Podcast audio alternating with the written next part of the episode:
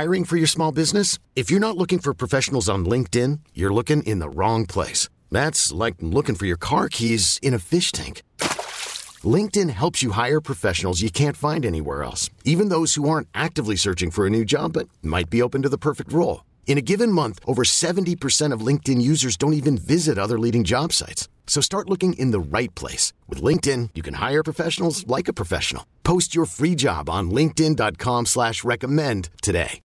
Hey, this is Jeremy Scheinwald. I'm the host of the Venture for America podcast, the Smart People Should Build Things podcast, and I hope you can today get a sense of how much fun uh, that I'm having. So, uh, I'm here with Kristen Tomlan, who is the kind of uh, kind of innovator that I can really appreciate. She started Dough, which is uh, a cookie dough confections company, and uh, I, I, really challenge you to look at her website, Cookie Dough. That's D O N Y C dot com for more than a few minutes uh, without developing a really strong cookie dough craving. The dough comes in almost 20 flavors: chocolate dream, PB and J, salty sweet, and more. We have some in the studio here. Everyone is loving it. Um, they have gluten-free varieties, grain-free varieties, vegan options. Uh, I'm now one of 27,000 Instagram followers, and I'm taunting myself with cookie dough imagery on a regular basis. Um, it shouldn't be surprising that Kristen mastered the cookie dough aesthetic. She has a bachelor degree in interior design from the University of Cincinnati, where she was the outstanding interior design senior, and she completed two internships at um, HOK. Uh, a world leading architecture and design firm before spending five years at Lippincott, which is um, uh, branding consulting firm experiencing uh, in, in their uh, in their experience innovation practice. Uh, Kristen launched Doe in t- December of 2014, and in nine short months has appeared in every outlet from Martha Stewart weddings to Business Insider to Glamour to the VFA podcast. Uh, it's our pleasure to welcome Kristen Tomlan to the show. Welcome to Smart People Should Build Things, the Venture for America podcast. Building things can be really hard, and entrepreneurship is often portrayed in the media as the sexy, or even worse, easy career path. Through this series, we plan to pull back the curtain and tell the gritty stories of entrepreneurship. We're striving to create a relaxed environment where entrepreneurs feel free to tell their stories. This is Smart People Should Build Things, the Venture for America podcast. Okay, so I am here with Kristen Tomlan. Kristen, thanks so much uh, for being here. Thanks for having me. And thanks so much for putting together an Instagram feed. And I'm going to throw it out there. Right? up Cookie Dough, which is D O N Y C, which I'm now following and considering not following because it's so. Uh, it just calls out to me to eat a ton of cookie dough each day. That's but, the point. Um, I advise people to check it out because it's it's you're going to be compelled to, to buy some cookie dough. Um, so let's get back. Let's let's. This is like super fun stuff for me. Um, you know, we all remember. There's so much nostalgia built into cookie dough, right? So we all remember, you know, sneaking a hand into the bowl and sneaking some cookie dough, maybe when our moms are looking the other direction or something. And um, you know, I love the product. were you just like, uh, you know, were you an amateur baker? Were you were you always you know cooking, or is this something just kind of like wow, this is a cookie dough is a great idea? Like, was this a, a business idea, or was this like a personal interest? Where did it come from? So it started as a personal interest. Um, baking and cooking was always something I had a passion for. I actually grew up in the kitchen alongside my mom, who was a total foodie chef three time cookbook author. So I kind of learned the ins and out of the kitchen through her. And although I had no formal training in, in the kitchen, um, it was something that was a present part of my everyday life. And it really started as a hobby. And then I thought, you know, why hasn't somebody done this? There's a way to make this into a business. Cookie dough, half the time I made it, it, it never made it to the oven. So I had to figure out a way to actually make it into a real business and share it with everybody else.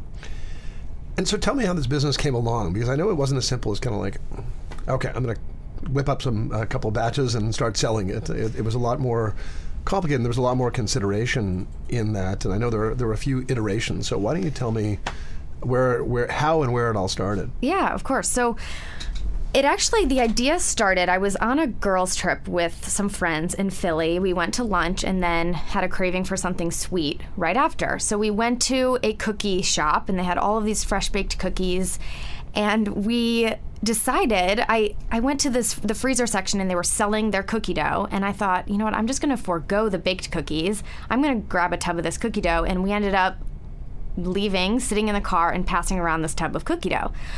So we were just all laughing and kind of chatting about our jobs and and we and I thought, you know, why hasn't somebody done this? Why isn't this an actual thing where you can go to a shop and just buy cookie dough and have it safe to eat? So that was kind of like the light bulb moment and I came home and I was talking with my my husband and who just sits on the couch and eats you know bowls of cookie dough. So of course he said yeah this is a great idea. Like let's actually think about this and do it. So the initial concept was Cold Stone Creamery meets cookie dough. So you were to go into the shop. Um, the plan was that you start with an empty base, whether it's our signature chocolate chip base, peanut butter base, sugar cookie, and then you add your own mix-ins, your own candy, sprinkles, and they mix it on the spot. And then you get to decide whether you want to eat it right there, wait eight minutes to bake it into a fresh cookie, mix it into ice cream. The options were kind of endless. I wanted to give people the ability to eat cookie dough exactly how they want to eat it. And so we started planning for this retail store concept. And that is originally what the business plan was for. Um, but we took a step back and you know, I thought I don't have any operations experience in running a restaurant, especially in New York City. The investment was was going to be quite high. And um, so many so many small businesses and restaurants in the food industry fail. So i thought let's just launch it online first and see if it even is something that people like. There wasn't a direct competitor that i could look to and say oh it, it is going to be successful because this already exists. There's already a market for it. So i just decided to switch gears and do an e-commerce site almost as a proof of concept. Um, so that's kind of how it all started. And, and it started from your kitchen, right? Oh my gosh, yes. It started from my kitchen. And now it's funny because we can laugh about it to this day. But I live in Brooklyn, in Brooklyn Heights, with my husband, and my kitchen is tiny. It's a little tiny L shaped. The there's a dishwasher, luckily, but it's only a half dishwasher. It's like underneath the sink, and there's maybe two feet of counter space, and I mean, the whole apartment's 450 square square feet. It's very tiny, one bedroom. Um, and so I started this in my kitchen because I, you know, got this great new professional mixer for our, our wedding, and um, and I again didn't know if it was going to take off. So we originally started it there. We we moved in two commercial sized freezers, moved out all of our wedding gifts, had a like a pop up table in the middle of our living room. We were swimming in cookie dough, and and very quickly learned that we obviously could not do it out of our apartment any longer. Imagine the two of you guys like crawling into bed at the end of the evening and, and at the end of an evening of hard work and there being like a bunch of containers between you guys and boxes because there's just nowhere to put it. That's basically what it was. We luckily left the bedroom was the only place that didn't have ingredients or packaging stored. We took over the like vestibule of our building and had packaging up to the ceiling. It was quite comical. People would come in and, and and at the beginning that was really the only way that our friends or family would be able to see us because we were just drowning in the amount of work. And so I would say, well, come over and you can. I'm going to put you to work, but we'll at least get to chat and catch up. And true bootstrapping. You're you know taking advantage of free labor. And oh, hundred percent. It was like we had contests between friends about who was the best employee, even though obviously none of them were getting paid, except for I was like, eat as much cookie dough as you possibly can. Um, but yeah, we we bootstrapped it from the beginning, and looking back on it now, it's it's comical because we are we've come so far in such a short amount of time, but it's we're very glad to, that it's no longer in our apartment. No, I've been I've been passing around cookie dough around the studio already, and I think we're starting to see people who may be wanting to volunteer to get paid in cookie dough already. So. Uh, our, our, tech Brian is, uh, is is nodding. Yes. Um, it's not a terrible gig. It's not a terrible gig. Um, so okay, so you so you're you're in your you're in your in your small Brooklyn apartment. It's taking over um, your it's t- it's taking over your your your apartment, but it's it's actually not fully taking over your schedule. You're still working at Lippincott at the time, which is a a, a branding um, uh, agency. And how are you juggling that? Like, what, what's what?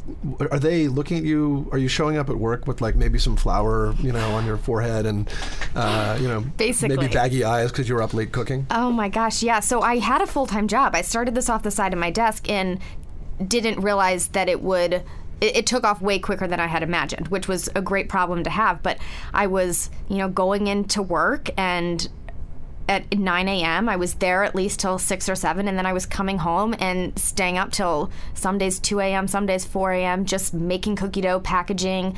Um, logistics was a nightmare in the beginning because, you know, when I started this company, I uh, baking was my passion, and I wanted to share these treats with everybody, but making it is one thing. It's it's a challenge to actually get it to them, whether it's shipping or in the city or um, you know picking up. At that point, picking up, they, what were they going to do? Come to my apartment and like pick up their cookie dough? So it was it was a challenge at first um, to to figure out the logistics because both my husband and I had full time jobs, and um, there was never enough time in the day to get what we needed to get done.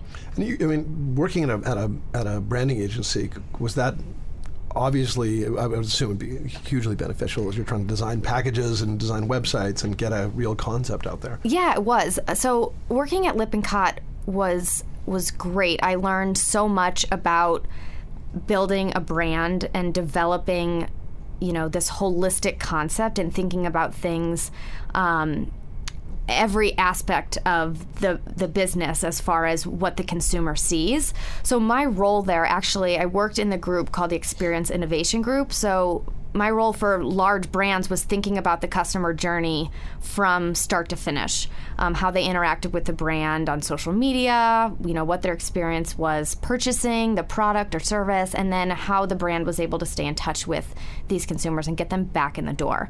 So that was my tr- my you know formal my my real job at first when I, I was calling it. Now obviously this is my real job. But um, so it helped me think about all of the different aspects of developing this brand. Product is number one. I think that the product needs to speak for itself. It needs to be delicious, but there's so many other aspects that need to go into developing developing the product and supporting the product. Um, yeah, like the the website and the packaging, all of that.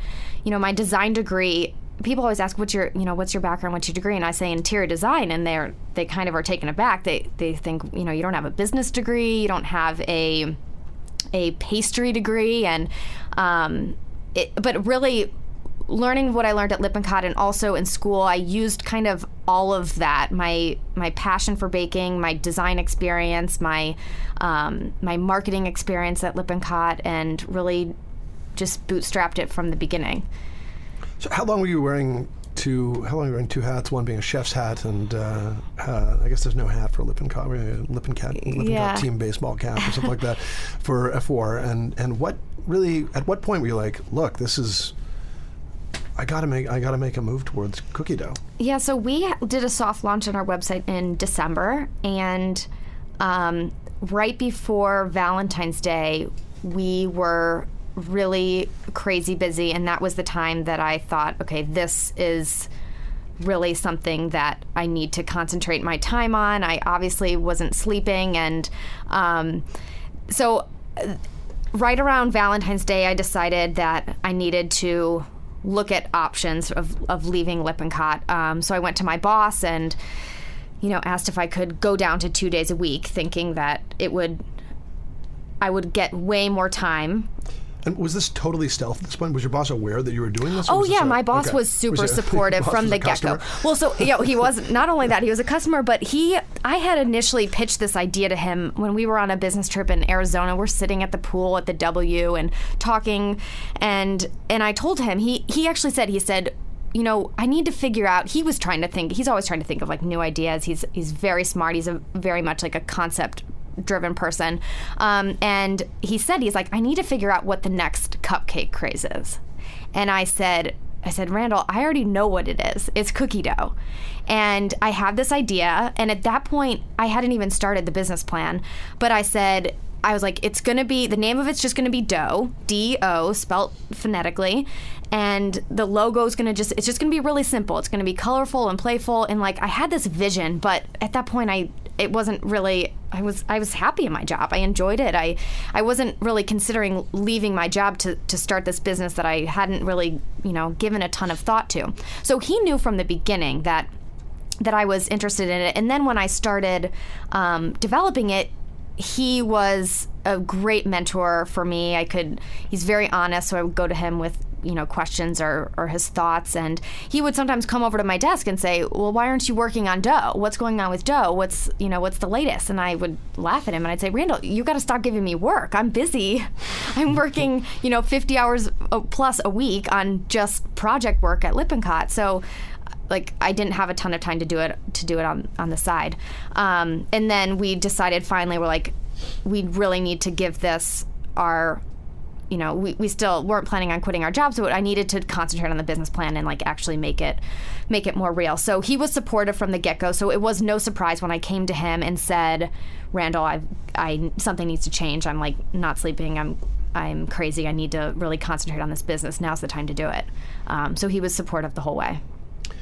And, and, and uh, so you hadn't rented any space at that point. You're still out of your own kitchen. Out of my kitchen. So so in the next uh, so you the next stage is renting space, but um, you you hinted at this already. The the business plan there was a bit of like consideration of different models. How did you how did you work that out?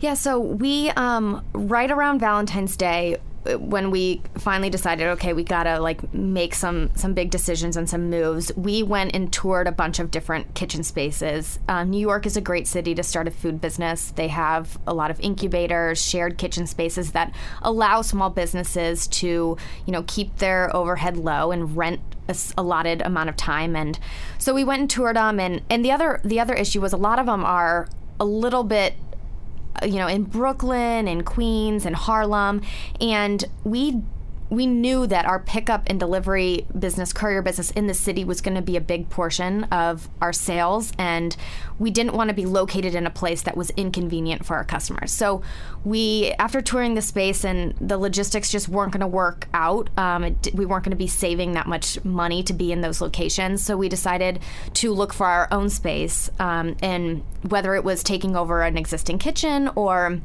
building out our own, we found a space. Um, it's a second floor unit on Second Avenue that was originally supposed to be an office space, and we went in and negotiated with the landlord and said we want to build this out to be a commercial kitchen space. Can you accommodate? He also luckily owned a plumbing company, so he helped install the three compartment wow. sink and was like, you know, ripped up the carpet and we put down hard flooring and you know getting it ready to know that ultimately the health department would be in and we would have to go through the inspection process and everything had to be up to standards it was it could no longer be something that we were just doing out of our kitchen i would imagine that people listening to the show uh, would just assume like okay you start whipping up batches and shipping it all around you know uh, the country and and, th- and that's it but I mean, how complicated is the permitting and the, how many permits did you need to get? How often is the health uh, inspector there? How many how did you did you have to file with you know 50 different states to start shipping food to different country to different uh, states? Could you ship to different countries? Um, yeah, so um, there's a answer lot. all those in one. Okay, okay, yeah. and one one time. So when I started this company, I was obviously baking was the number one my passion, and but I never really understood that logistics were going to be such an important important role in in building this business. So that was um, and still is a little bit of a, a headache and a challenge that we figure out as we go. But as far as I mean, New York State, nothing is clear and easy and you know simple they don't make it's not like they have one website that tells you all of the things you need to do it was a lot of research a lot of chasing people down asking being sent from this department to this department to this department and and asking a lot of questions we had a lot of um, permitting and luckily um, you know in the beginning we were underneath certain thresholds in the food industry where we didn't have to pay taxes. We didn't have to do certain things. It's up. It's like you're selling a certain volume of product or a certain number of units. We were underneath that threshold, um, so we were, ex- but we had to show that we were exempt from all of these different things in order just to get the health department in. We had to, you know, we at this point had started to hire employees, so we had to have all of our you know paperwork for that all of our workers comp all of our insurance and and all of that submitted before the health department will even give you the time of day so once you have all of that in, they basically it was, it's a scary process because not being formally trained in um, in the food industry, it was it was something that we, it, I was dreading the health inspection because they come and they but they don't they don't tell you. They give you a window, a 28 day window, and they say they're gonna somebody's gonna show up during there. business hours. So you're going to be in the middle of production. It's not like we could just wait around for 28 days and not make anything, but they like to catch you when you're in the middle of it to make sure that you're actually, you know, doing everything according to um, the health department code. So they they came in and I immediately looked at my team and we're like, okay, it's a go. Luckily, we have, you know, we were all trained on, on what to do. And um, one thing from the beginning, I got, I met with a couple people in the food industry that had other small businesses, and their advice to me was to get my New York State food handler's license early on, which is basically something that allows you to handle food and um, there has to always be one person in the facility that has that license to train the other employees and make sure that the operations are um, going according to the to the health department standards. So it's a series of you know 15 different tests online, and then you go to a testing center and you take a, a cumulative test over everything. Um, and and so that was that was one of the the many many steps, but luckily we passed with flying colors. The the guy was he was great. He was like, you know, I wish every business was was this great because our our kitchen, which now that people knew we were at Second Avenue, we have customers come in all day long. So we we were operating this this kitchen space slash office space. Um, obviously, it needs to be clean for health department standards, but because we have customers in our kitchen, we basically it has to be clean all day long, and we ha- we can't be doing things where when people walk in and and they you know anything that's unsanitary because people see right through that, and the last thing we wanted was somebody to to see something that wasn't that wasn't right. So we that was like training day one is is all of everything that needs to be up to standards.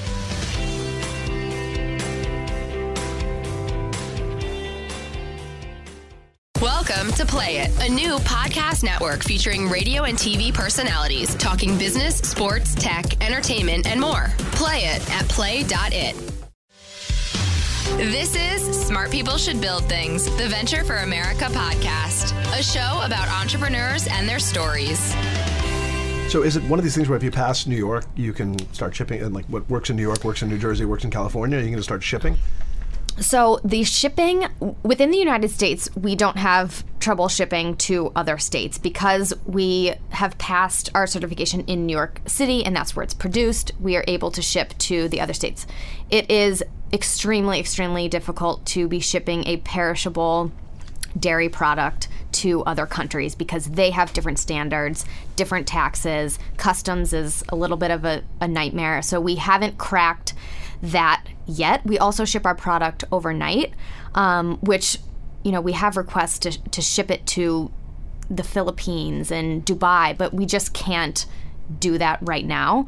Um, but that's not saying that we can't do it in the future, that we, you know, we wouldn't be able to figure it out. And you have people walking in off the street somehow, and you're like, "How did you find out about us?" Like, tell tell me about tell us a little bit about the walk-in traffic from around the world. Yeah, it's really interesting because we we get people that are from Australia and Sweden and all different places that when they come to visit New York, somehow they have found out about us. And they that is one of their first stops in the city. And they you know, a lot of them barely speak English, but they just have to have this cookie dough. And so it's it's really it's really great to have that interaction with customers and find out how they how they found out about us. And um, at the end of the day i just want to make people happy and like everybody has had a really great response to our product and it's really cool that people from other countries are, are coming in and um, and i think most people say that they learn about it on social media which is has amazing amazing powers these days Right. So take me like how how serious a business is testing a recipe?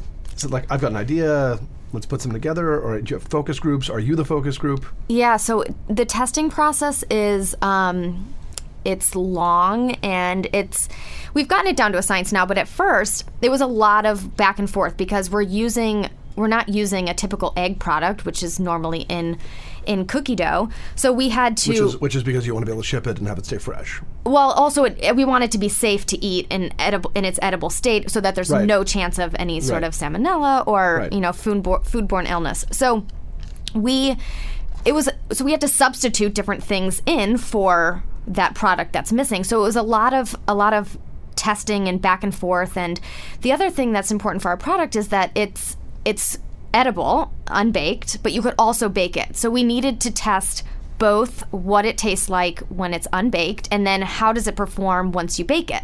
That's interesting. I Um, never thought about that. Yeah, and and cooking uh, when you're cooking savory, it's okay to throw in a little bit of this, a little bit of that, but baking comes down to a science. So it's it's very it's it's been a learning curve for me because baking in your kitchen and, and doing a half a cup of this and a teaspoon of this is not how baking for a business works. You we had to, you know, translate our recipes and measure everything out to the gram. So everything if somebody were to ask, "Oh, what's your recipe?" for at-home chefs, I would have to go back and translate all of the recipes recipes back into cups and teaspoons because we don't use any of those measuring tools anymore. Um, we also have a lot of flavors that are that could be made vegan and gluten free. That was an important part of um, developing my business because I'm gluten intolerant and I wanted to create a product that everybody could enjoy, regardless of their lifestyle restrictions or dietary restrictions or allergies. Um, so not only was were we testing our regular flavors, we were testing our gluten-free and vegan flavors with. Um, I would bring in.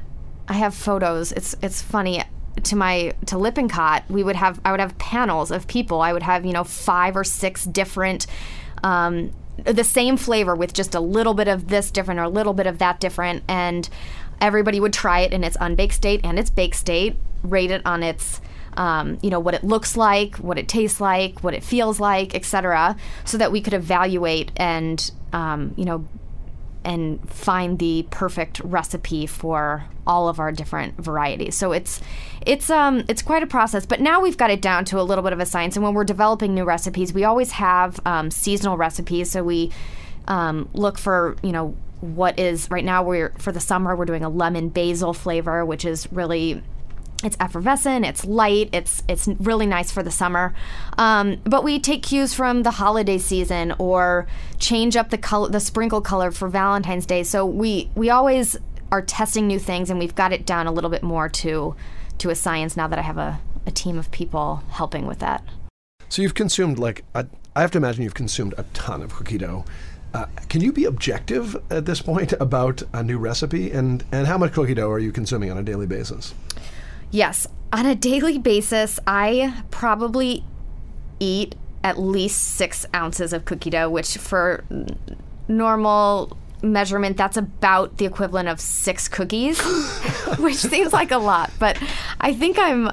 My body just must be immune to it because everybody that walks in is like, How are you guys not overweight? Like, if you eat cookie dough all day. But it's part of my job. Some days, to be honest, I am so busy that all I get to do is like grab the extras from the batch that was just made and have a cup of coffee and like I'm off to my next meeting or, or have to get something out um, the door. So some days that's uh, cookie dough and coffee is like my staple, but at the same time, like we have to try it all day long. Um, as far as testing out new flavors, we, like I mentioned, we we try it in all of the different varieties, and we have now now that we have a lot of walk-ins, we ask people that walk in to try our new flavors and tell us what they think. And and I try to think we we we're really critical. So if something's like a little bit dry when it's baked, or it's a little bit crumbly or or something isn't working, we are the first ones because we eat so much of it. We know what's good and what's bad and how to make it right if it's not.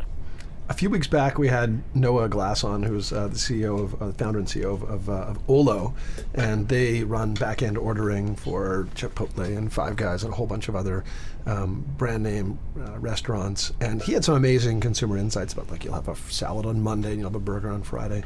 What do you have any consumer insights about people's uh, the way people interact with food via cookie dough? Is there one day or I, I- tell me what your consumer insights? Are? You know what's interesting about about that is that we actually historically have found that Mondays are our busiest day of the week. I'll tell Noah because he said you ordered a salad, but maybe maybe you're anticipating it for later in the. Week. Well, week. I think Yeah. there's there's either two things, or my theory. I don't know.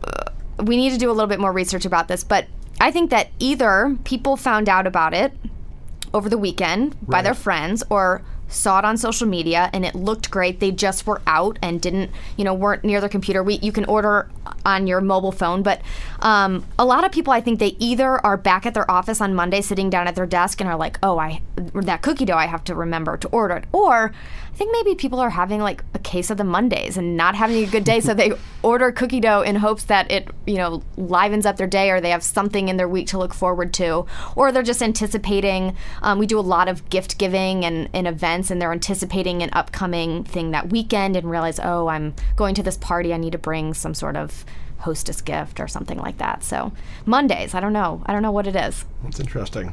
Um, I will pass it along to Noah. Have you ever like things happen very quickly, and um, you know you talked about the your apartment, which is such a great visual. Have you guys ever have you guys ever been just been so slammed that you've had to have you always met demand? Have you had to turn away business? So initially, when we started. Um, and I had a full time job, we were running on a seven to day, 10 day lead time, mm. which turned a lot of people off because a lot of people are impulsive. They want you know, instant gratification. When they order cookie dough, they want it the next hour, which wasn't how we were initially set up. I was, little did people know, I had a full time job. I wasn't disclosing that on, on the website, but um, yeah, people thought that they could get it that same day or the next day. So we, we had to turn people away or cancel orders because we had to explain, you know, it takes seven to 10 days to, to actually make. And luckily, we've gotten that down. We're now turning things around in 24 to 48 hours. And we also have a lot of um, a variety of flavors that we make extra every day that people, like I said, come in off the street. We also, if somebody were to, you know, email or order that day and say they needed it that day, we usually can fulfill orders the same day, especially for delivery in the city. Um, so but at first yeah it was we were running on a seven to ten day lead time which isn't good for any any food business. Right. What uh so and and what is what's the busiest i'm assuming valentine's day is the biggest busiest day of the year. Um is that the case? Yes, Valentine's Day to date has been our busiest um, time of year. But we, with that said, we did, you know, last holiday season was really just a soft launch, and we were really only up and running for three weeks of December. So I anticipate this upcoming holiday season to be very busy. We're really excited about it. We have lots of great flavors coming out. We've got a peppermint bark one. Our cake batter is changing to a holiday colors. We have a hot cocoa flavor. So there's oh, lots of cocoa. yeah. It has little mini marshmallow bits and marshmallow fluff mixed in. It's really yummy. But um, so so far Valentine's Day was has been the biggest, but we see spikes. Um, you know, Mother's Day, Father's Day, gift giving times of year. Um, this summer we had a lot of uh, visiting day camp mm. requests, like overnight camp gifts that are sending to their kids. Um, we've starting back to school, which is. Um, you know, a lot of parents are sending care packages to their kids off at college, which has been really popular. So, hmm. so you kind of you're getting the the the you know online slash mail order model, you know, down. Does this can this can this succeed in in in, in this incarnation, or do you do you feel like you have to move towards a retail model? Can it be mail order cookie forever? Um, possibly. You know, that's what we're trying to figure out right now is um, what our next big move is. Is e commerce really the way we're going to concentrate? And um, that has its own set of implications. Are we is I still think that the retail idea would be a very um, a concept that would work well in New York. That's the number one request we get is when are you opening up a storefront? Um, and also, we're looking into the wholesale route as well because a lot of people also ask us where else is this available? What grocery stores can I buy this? So all three of those different um, different paths have very different implications, different strategies, and not saying that we need to concentrate on just one. None of them live in a silo. We could potentially do all three and explore all three options, which is what we're doing right now. But we're trying to trying to figure out what our next big move is. So cupcakes kind of came and went as a fad, and crumbs in particular you know, notably went public, and there was kind of you can actually see a bubble there because they went public and then they you know, went broke, um, and now they're back actually. So, how do you create a long-term cookie dough experience? How much business do you have now that's that's repeat business?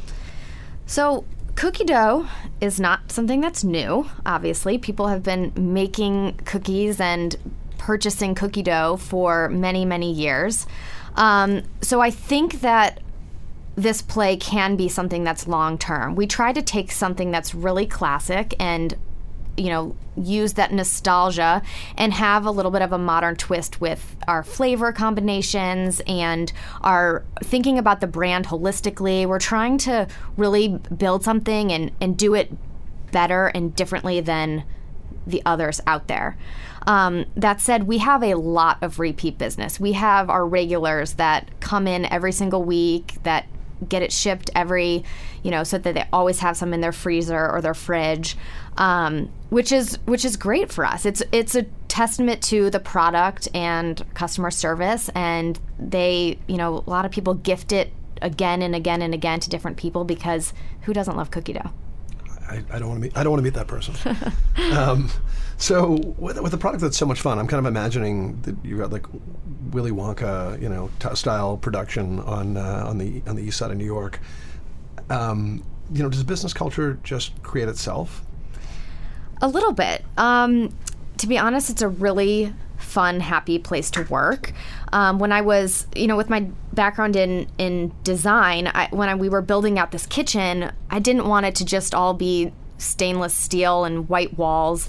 The, the space is is actually really bright and colorful. It has a polka dotted wall. It has these fun chandeliers, you know, colorful logos, and um, I wanted it to be a, a place because we spend so much time there that is really fun to work in. Um, obviously, my team is great, and I they they love their job. But um, it's for us, it, it's a we're making cookie dough, so you have to make it fun. It's a it's a brand that we take. We obviously take what we're making very seriously. We're committed to having a really great product and delivering exceptional um, customer service. But at the end of the day, like we like to have fun with it. We are, you know, blasting music all day long, and we invite people in to our kitchen. And it's almost like how everybody kind of hangs out in the kitchen of their own home. It's like, you know, this is this is who we are. This is our company. Come on in, have a taste of this. It's fresh from the mixing bowl. We like to create an experience that's um, fun and, and different. It's not like we're doing things, you know, necessarily behind closed doors. And you go to a bakery and you never get transparency into what the kitchen is like or what the operations are like. You just see a, a pretty cupcake. But we try to invite people along for that experience. We talked about this a little bit before the show. You're you're you're up to three full time staff members and like six seven interns at a time. So it's a busy place now. Um, but you mentioned something before the show about kind of trying to tease out people's personalities via questionnaire. Tell us a little bit about that and, and tell us about some of the quirky questions you're asking.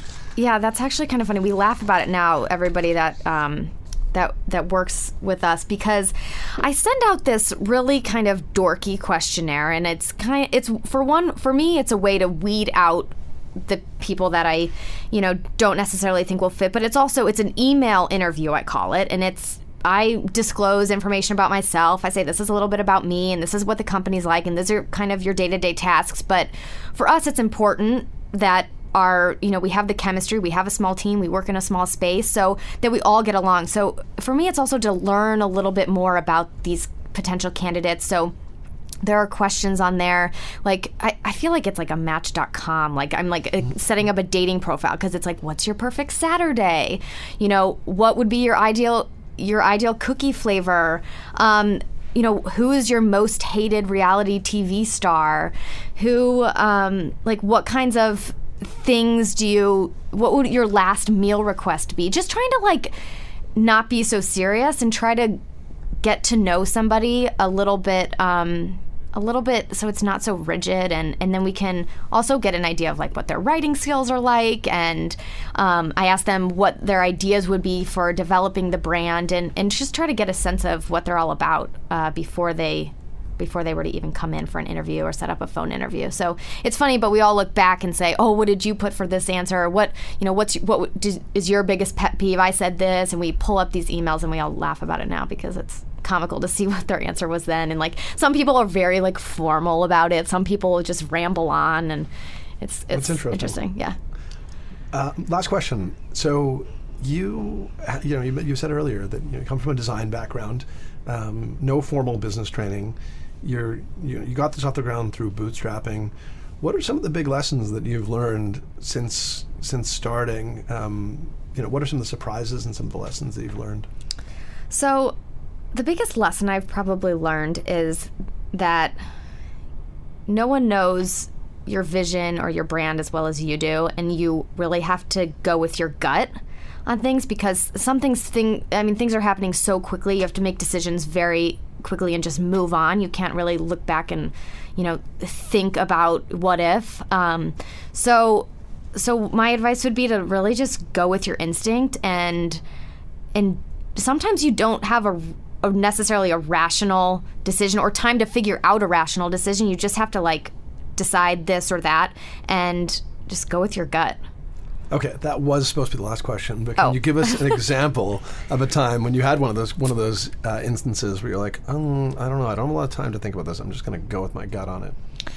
Yeah, um I would say like a lot of people there are people that are like can be very pushy and bring opportunities to your attention and say, you know, we want to create this relationship or we want we think it would be a great idea for you to we want to partner with you and open up your first storefront and this is all the details we'll do all of this xyz and and sometimes i just feel like for me, we've just had to say, you know what? No, now's not the right time. Like, whatever the case may be, it may be a really great opportunity and it, it may sound perfect, but a lot of times, like, you just got to stick with your gut guns and, like, I don't know, maintain like the integrity of what you sought out to do. And um, a lot of things sound lucrative and really great, but you can't just always say yes. You really have to be strategic about about what you're doing. The serious business of cookie dough. Yes, very serious. awesome. Thanks so much for being here. This was so much fun. Thanks for having me. This was awesome.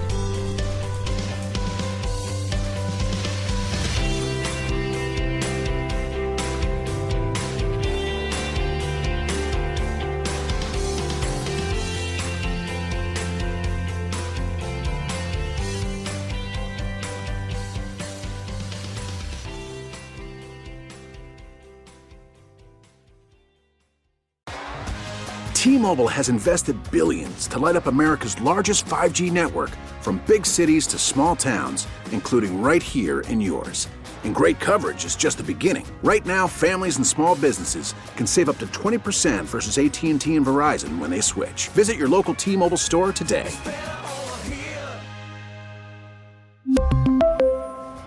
Plan savings with three lines of T Mobile Essentials versus comparable available plans. Plan features and taxes and fees may vary.